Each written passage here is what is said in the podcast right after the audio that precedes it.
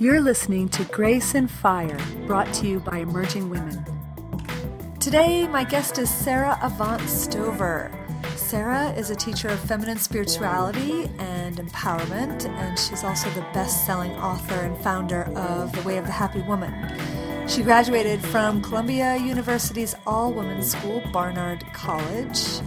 And after a cancer scare in her early 20s, Sara moved to Thailand, where she lived for 10 years and embarked on a decade long healing and spiritual odyssey throughout Asia and she has since gone on to uplift tens of thousands of women worldwide. She's a pioneer in contemporary women's work. She's the creator of the world's first women's yoga teacher training, Reversing Our Curse, and also the She School.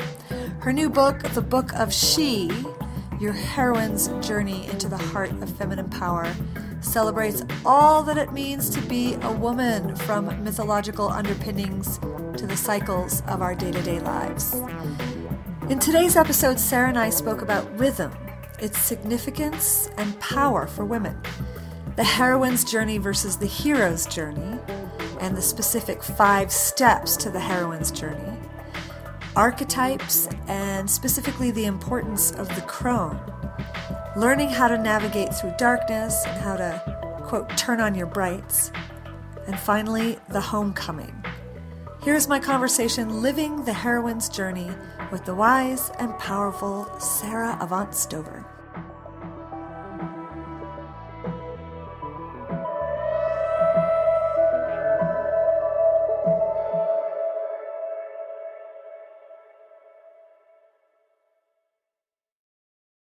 Hello and welcome, Sara. How are you? I'm well, Chantal. Thanks for having me. Yeah, it's so great to get you on here after all these years just being in community together. Yeah, it's so great to hear you're really expanding your work, and I'm excited to dig in. Yeah, me too. So, your first book, The Way of the Happy Woman, was a great success and really focused on cycles, which I appreciated. So often I feel like I live out of cycle, and it's good just to have the reminder. And then you have a new book out going from that, again, in that theme of cycles and patterns with the book of She. And I would love yeah. to just kind of start with what your connection is to, you know, kind of, it's, it's almost like, I don't know if it's systems or, you know, you clearly have archetypes and cycles and why the rhythm? Why the focus on rhythm? And how does that relate to being a woman? Mm. Yeah, I found I found that rhythms and kind of the blueprint of rhythms, whether that's the blueprint of the four seasons or the lunar cycle, or in this new book, the the blueprint of the heroine's journey, allow me to make sense of parts of my life that don't seem to make sense. And in my early 20s, what was the launching point for the book, The Way the Happy Woman, was a real crisis and feeling disconnected from my womanhood, which I know is very much at the heart of what emerging women is coming out of for you and for all the women in this community that are drawn to it. And I looked to the ancient practices from Taoism and Ayurveda and yoga to help me to heal and to really learn how to be a woman. And it was the rhythms of cycles that helped me to do that. Learning how to eat according to the seasons, learning how to adapt my yoga practice, adapt just my whole lifestyle according to the seasons and then breaking that down more to even the lunar cycles and my hormonal cycles. And as I did that, these kind of grosser elements of my womanhood started to heal. Like I didn't have my cycle for a long time, and I started to get my cycle back.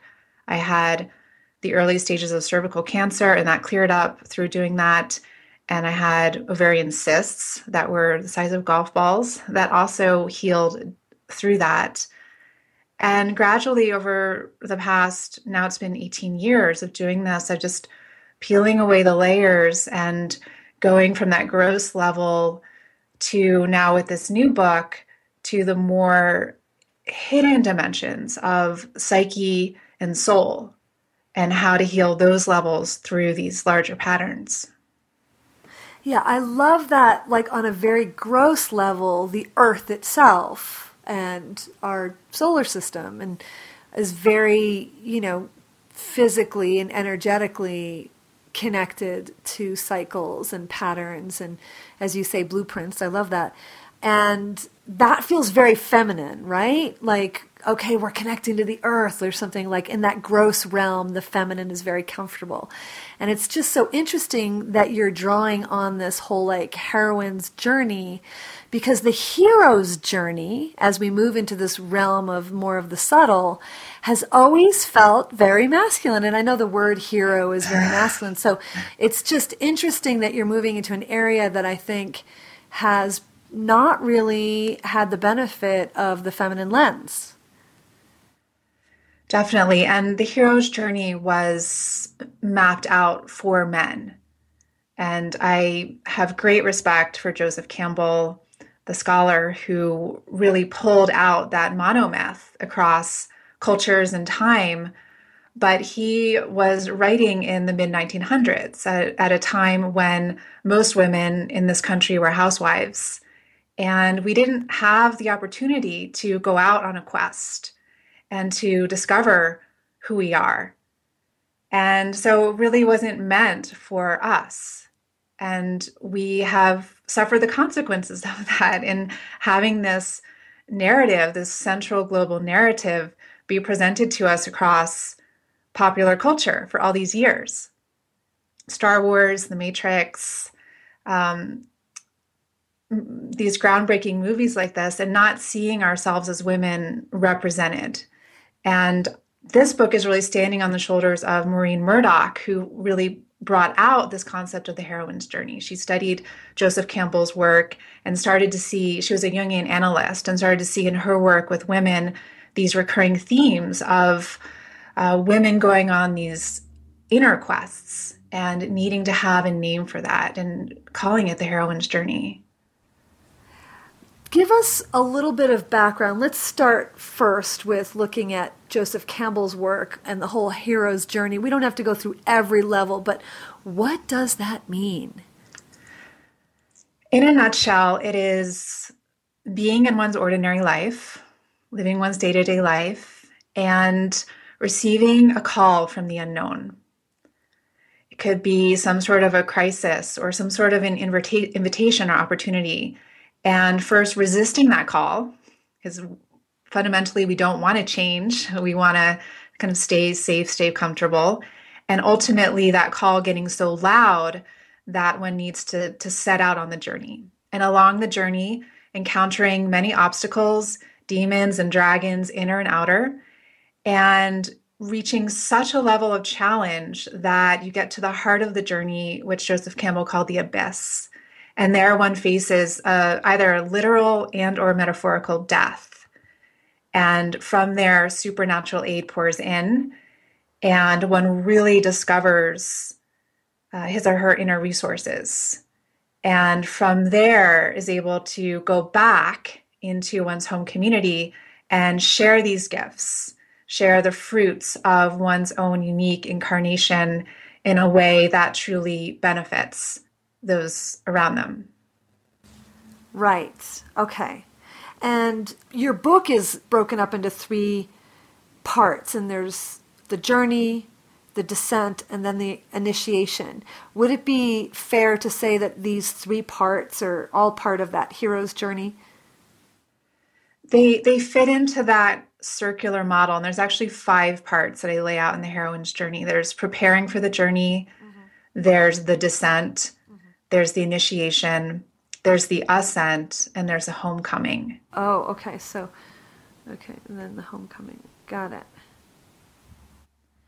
But yes, these definitely follow that pattern so of the, the hero's journey. journey is very similar to the hero's journey in those core parts of the journey.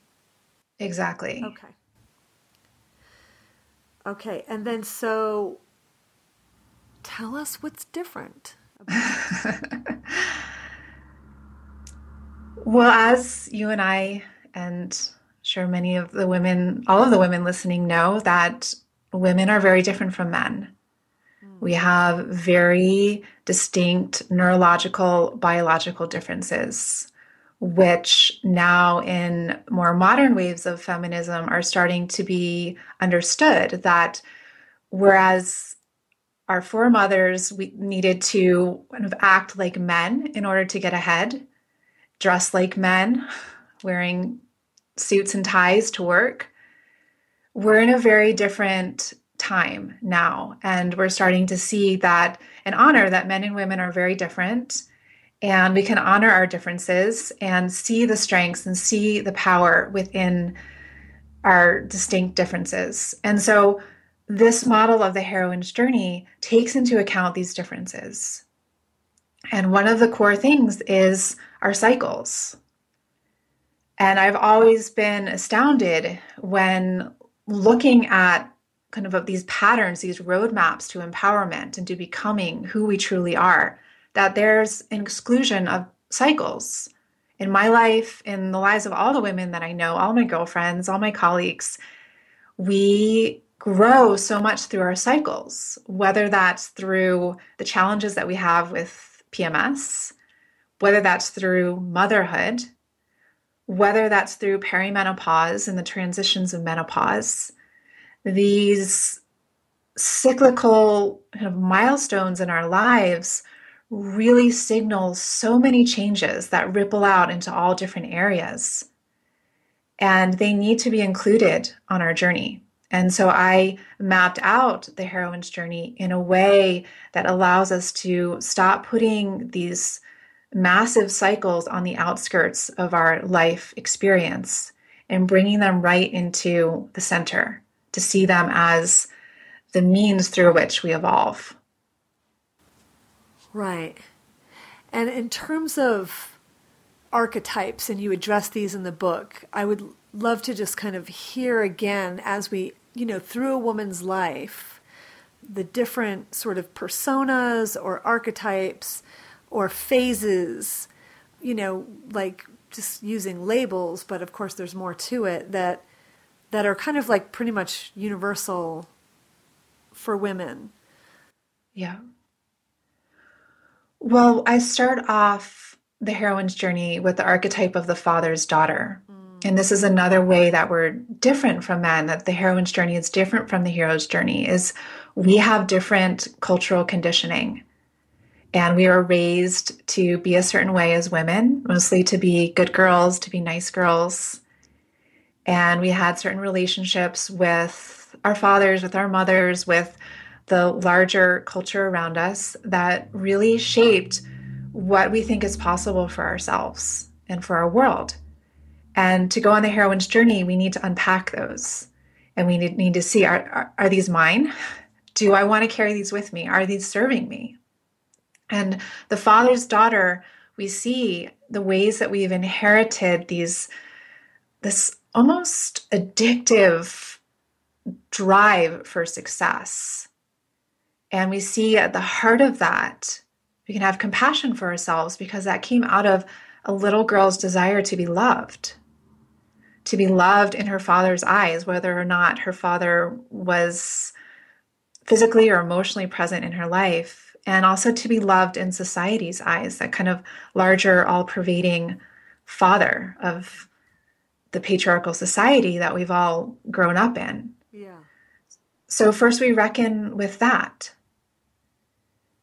And then we start to move forward and we face different archetypes that help us to break out of this good girl mode and try on a more dynamic spectrum of our womanhood, more mm-hmm. integrated spectrum. So we encounter, uh, I I bring in Emily Dickinson, right, and this kind of this darkness, but also this creative genius and this power that we all have to transmute our deepest wounds into our most profound creative offerings for the world. And I introduce the dark goddess and just the fierce medicine of anger and shame. And I bring in the Dakini from the Buddhist traditions and how I love how the Buddhist teacher Lama Tsultrim Allione, who has a beautiful center in Colorado, uh, a temple for, for Tara and the sacred feminine in the West, and she teaches a lot on the Dakini and how in any creative endeavor, anytime we're facing a struggle in life, we need to call in the Dakini because she brings the magic. She kind of she's the one who pulls the rug out from underneath us and shakes things up and helps us to see life in a newer, fresher way. So we meet the Dakini in the midpoint of the journey in the initiation. And towards the end, we we meet Mary Magdalene. Actually, we meet Mary Magdalene at the beginning and the end. We meet Mother Mary, we meet T- Princess Tara, and these are all archetypes that help us to bring in qualities of compassion, mm-hmm. of devotion, of service. To those we love and, and to the world. Right. And then the crone. I love your I would love the crone, that, yeah. Because there's a that lot, I I like, her out. There's a lot there. There's a lot there on yes. the crone, right? I'm just like, God, really the crone? But I have to tell you, it's not far away. Yeah. You know, and it's just I would love to just explore that because I think a lot of women in our audience are actually in the crone and world and I feel like I need more crone in my life, you know? Like I want to I feel like our society has under oh, appreciated the crone. I mean, certainly media. I mean, that's just, you know, but I'm talking about women too. I mean, we, it's like, it's beyond the mother wound. It's like the, you know, the whole lineage of the earth lives in the crone. And yeah.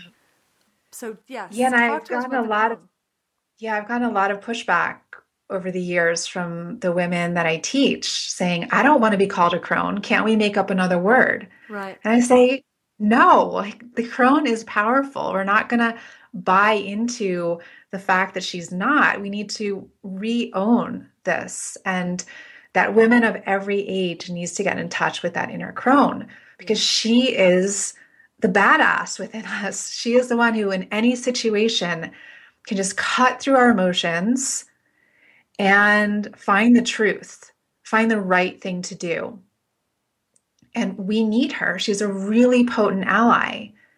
And the older we get, the the closer she comes to the surface mm. to tell us to tell the truth, tell the truth with love, even if it hurts, to embody that kind of fierce, tough love, which is so hard for us because we can get so swayed by our emotions and we want other people to like us and we want to take care of other people. We don't want to hurt their feelings.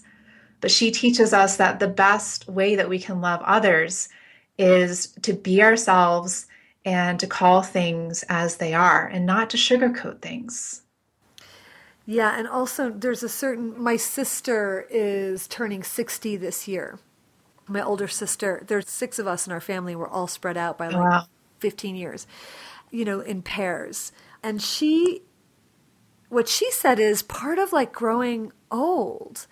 And she's like a total babe, right? So, you know, she's struggled with this whole image and you know how to grow old and feel really you know beautiful and appreciate her body and all that and what she said was what was so freeing about moving into this phase was that like for instance she's got long blonde hair and she's letting it grow white She's like that I can just make that decision and it's not even a hard one to make. It's just like fuck yeah. I'm doing right. this and it feels really good and you just don't care anymore. So I look forward to that. you know, to not caring and just being able to make decisions that are really coming from a place of of alignment and what you know to be true. Yeah, and to carve out that kind of new new role models for an empowered woman as she's growing older because I look at my for my grandmother's generation, for instance, and my grandmother's no, no, longer alive, but she and all her friends, you know, they cut their hair really short and they started wearing kind of frumpy, more masculine clothes and shoes with Velcro everywhere. And that's kind of the image of growing older that I had in my mind. And now I'm so grateful to have women like your sister um, and many other women now that we see emerging, showing us a new path yeah. of bringing our individuality, bringing our strength through us, with us throughout our whole lives. Mm-hmm. Yeah. So we're paying attention to all these archetypes and and then we're going through this journey at the same time as we're kind of shifting in phase.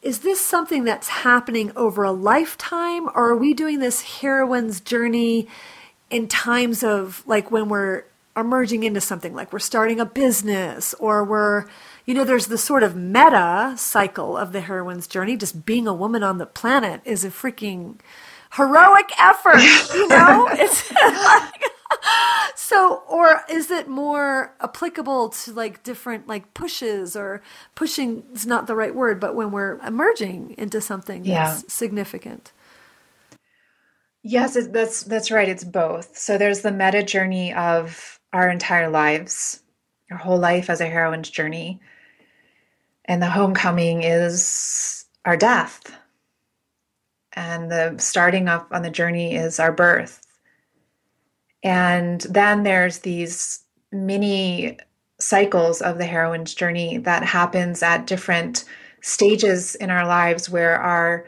growth is accelerated. So, just like you said, Chantal, birthing a business, that's a major heroine's journey. and having a child, getting sick, having our beloved die, or having a child die, um, having a financial crisis, or having a midlife crisis. These are all examples of when the heroine's journey really intensifies. And that's why I was drawn to this because I I was faced with a lot of challenges when I was writing my first book, things that I couldn't make sense of and I needed I needed to find some kind of a roadmap to find my way through it and more and more women started to come to me in similar crises needing to make sense of why is my life falling apart? Why why can't I just be normal again? And being able to offer them this lens and see okay this is the first stage of the heroine's journey. This is leaving your normal life. This is a great thing. This is a celebration. Here we go. And then there's even more micro um, phases of the heroine's journey which happens through our monthly cycles. And i teach that each of our cycles, whether it's our actual menstrual cycle or if you're not having your cycle, it's a lunar cycle of these mini heroine's journeys that lead us to to fruition of celebration and then ask us to let go and have kind of a metaphorical death and then rebirth. And these it's what these mini cycles partnering with these mini cycles when the stakes are low that help to train us. It's kind of it's like weightlifting or um, endurance training for when these bigger life events hit us, so so we're ready. So let's unpack it just a little bit because I'm in the middle, as we're all in the middle of this. But you know, for sure, I feel like I don't know where I would fall on this. I'm definitely past the journey. The descent has happened, though there's I'm up, I'm down, um, and uh, there's been plenty of initiations, and there's been some ascent, and you know. So tell us, like a little bit, like w- how this works. You said you get a message from the unknown, and you begin your journey. Things start to shift out of the norm. That I get, and then there's this descent. Must it always be that way? Yes, it always has to be that way. Because what it is, what happens when we get this call from the unknown, it's usually a call from life asking us to dance with life in a different way. And there's usually some undigested old material that needs our attention in our inner life. Right. Seems to be the case. So the descent is about reconciling that and coming face to face with it, bringing some awareness around it. And uh, awareness and love. And the love. So it's learning how to mother ourselves and seeing that whatever kind of inner saboteurs, whatever inner stress we have, is parts of ourselves that are screaming for our attention and they want to be included. They want to be heard. They want to be witnessed. They want to be honored. They want to be loved, just like every being on the planet. Right. And so the descent is is about this this motherly love and in doing that we unlock this tremendous creative energy like i mentioned emily dickinson earlier this tremendous creative energy that was previously spent moving in the wrong direction uh-huh. through self sabotage or just getting stuck or just judging ourselves, judging others. Then we can start to funnel this creative energy into a more nourishing, enlivening channel. And that brings us to the initiation which is when we need to surrender to letting go of who we've been, letting go of the life that we've lived, stepping into the unknown with an open heart, even though we're afraid, and being open to whatever comes. And it's easy for me to say, it's very hard for us to live. It's very hard. I mean, I don't know that I've you know, it's interesting when you're in the darkness. I feel like time is going to push you through pretty much anything. But what shape you're in when you're on the other side of that, I feel like we're in much better shape if we go through it with that openness. And part of the openness is knowing, is being open to our closure and right. knowing when we're in the dark i mean it's hard.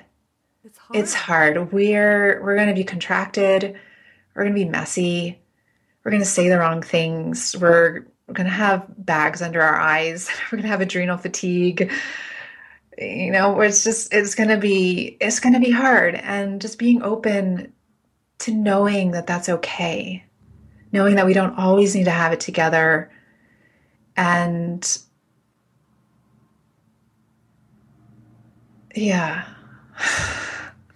Yeah and then i mean where does the trust come in? Because you know like the initiation it's all intense and you know where's the relief the physical relief here? Knowing that you know that there's a an upswing? Because mm-hmm. you know regardless it feels like your premise here is that we're always following this kind of pattern yeah. And the benefit is to trust in the pattern.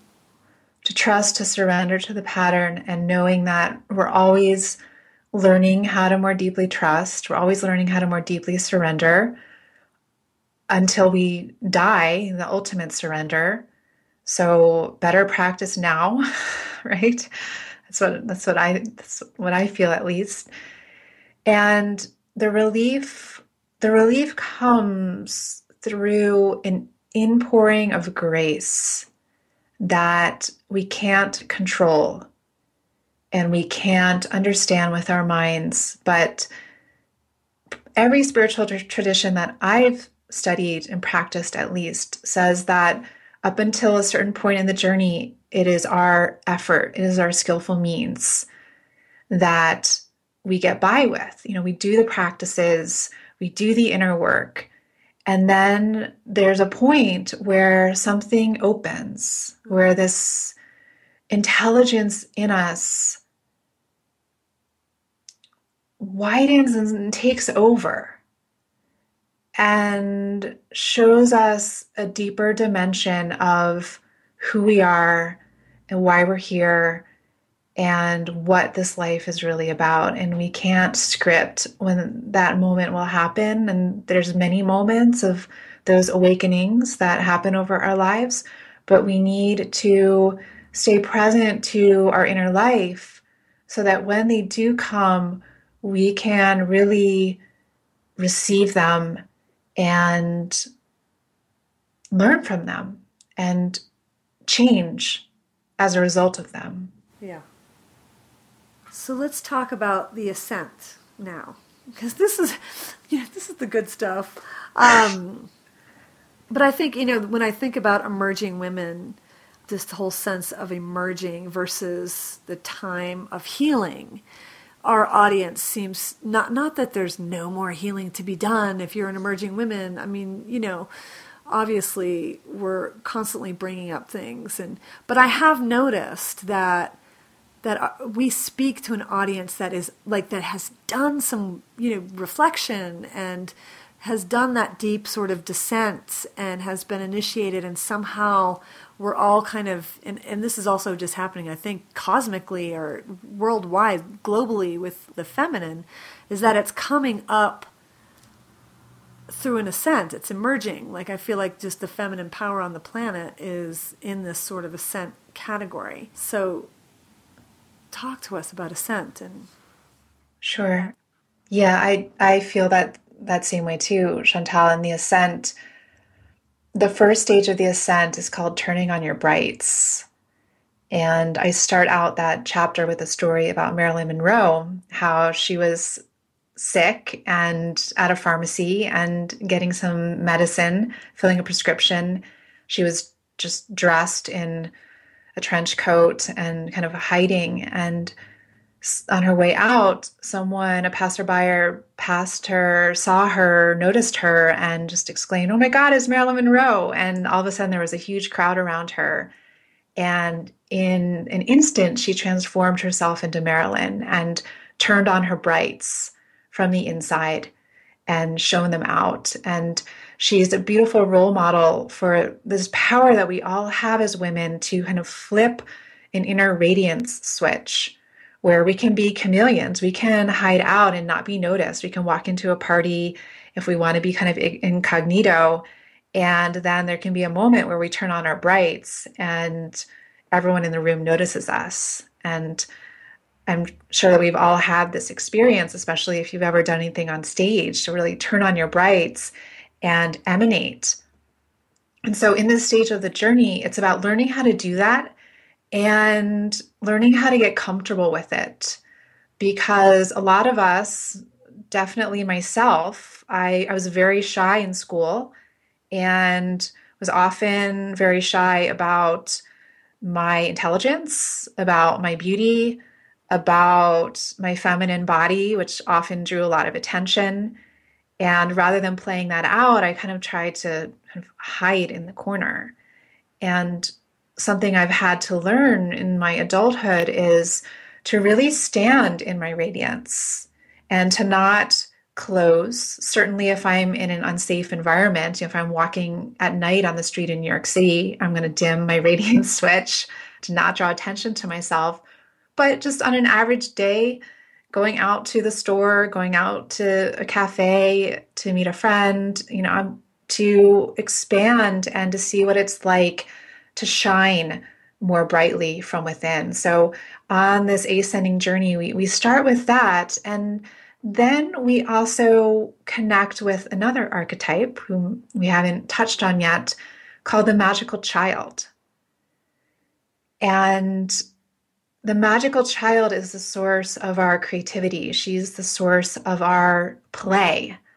She is the source of our joy and reconnecting with her and bringing her with us along our path. So we don't need to be so serious all the time. We can bring some spunk, we can bring some spontaneity, we can bring more of our personality into whatever it is we're offering in the world to make it distinctly ours. And it's really these two these two archetypes, the Marilyn Monroe and the magical child, that help us to move to the final stage of the journey, which is birthing your beautiful life, to birth the life that we are each here to live and that only we can live. Mm. Yeah. And so then there's the homecoming. The homecoming I, is often the hardest part of the journey. I love the quote from Ram Dass. I'm forgetting the, the, exact words, but it's something like if you think you're enlightened, go spend a week with your family. Right.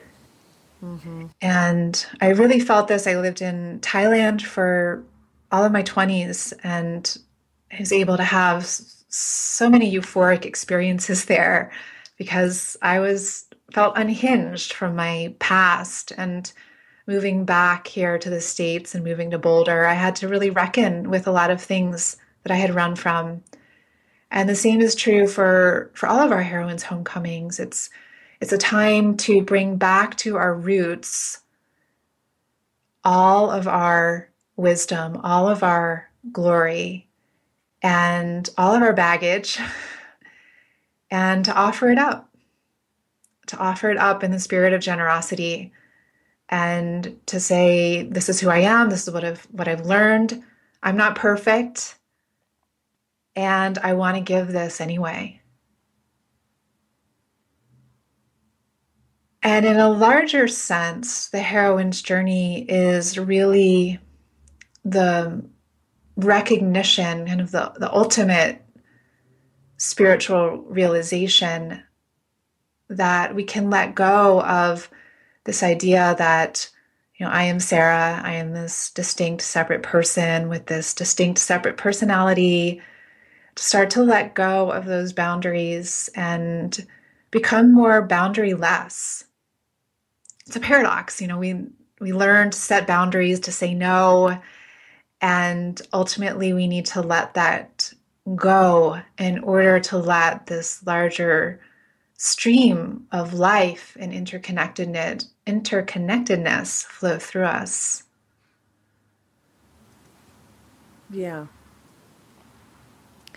In the end, you know, that connection, that space of we, I think is it's a nice place to end. You know, we're just so alienated. And again, I love the internet because it connects, but I just feel like we've, especially women, you know, we just it just feels less and less connected. We're separate from our families. We're, you know, doing kids on our own. Yeah, and so I, I just definitely feel like this feeling of home is definitely key and tender. And Tererai Trent, one of our speakers in Emerging Women Live 2015, she was also in Half the Sky.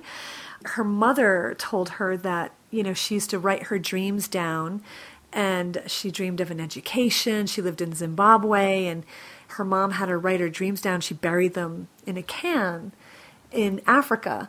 And but none of the dreams her mom said had carried any validity unless she put another dream at the very end which said that you carry all of your dreams when you've gotten your dreams you bring it back to your community mm-hmm. you bring them back home mm-hmm. so whatever you've accomplished whatever, you know, goals you've gotten, whatever dreams have come true for you, whatever wishes, that they actually do not solidify. You don't actually get the benefit of them until you actually bring them back home.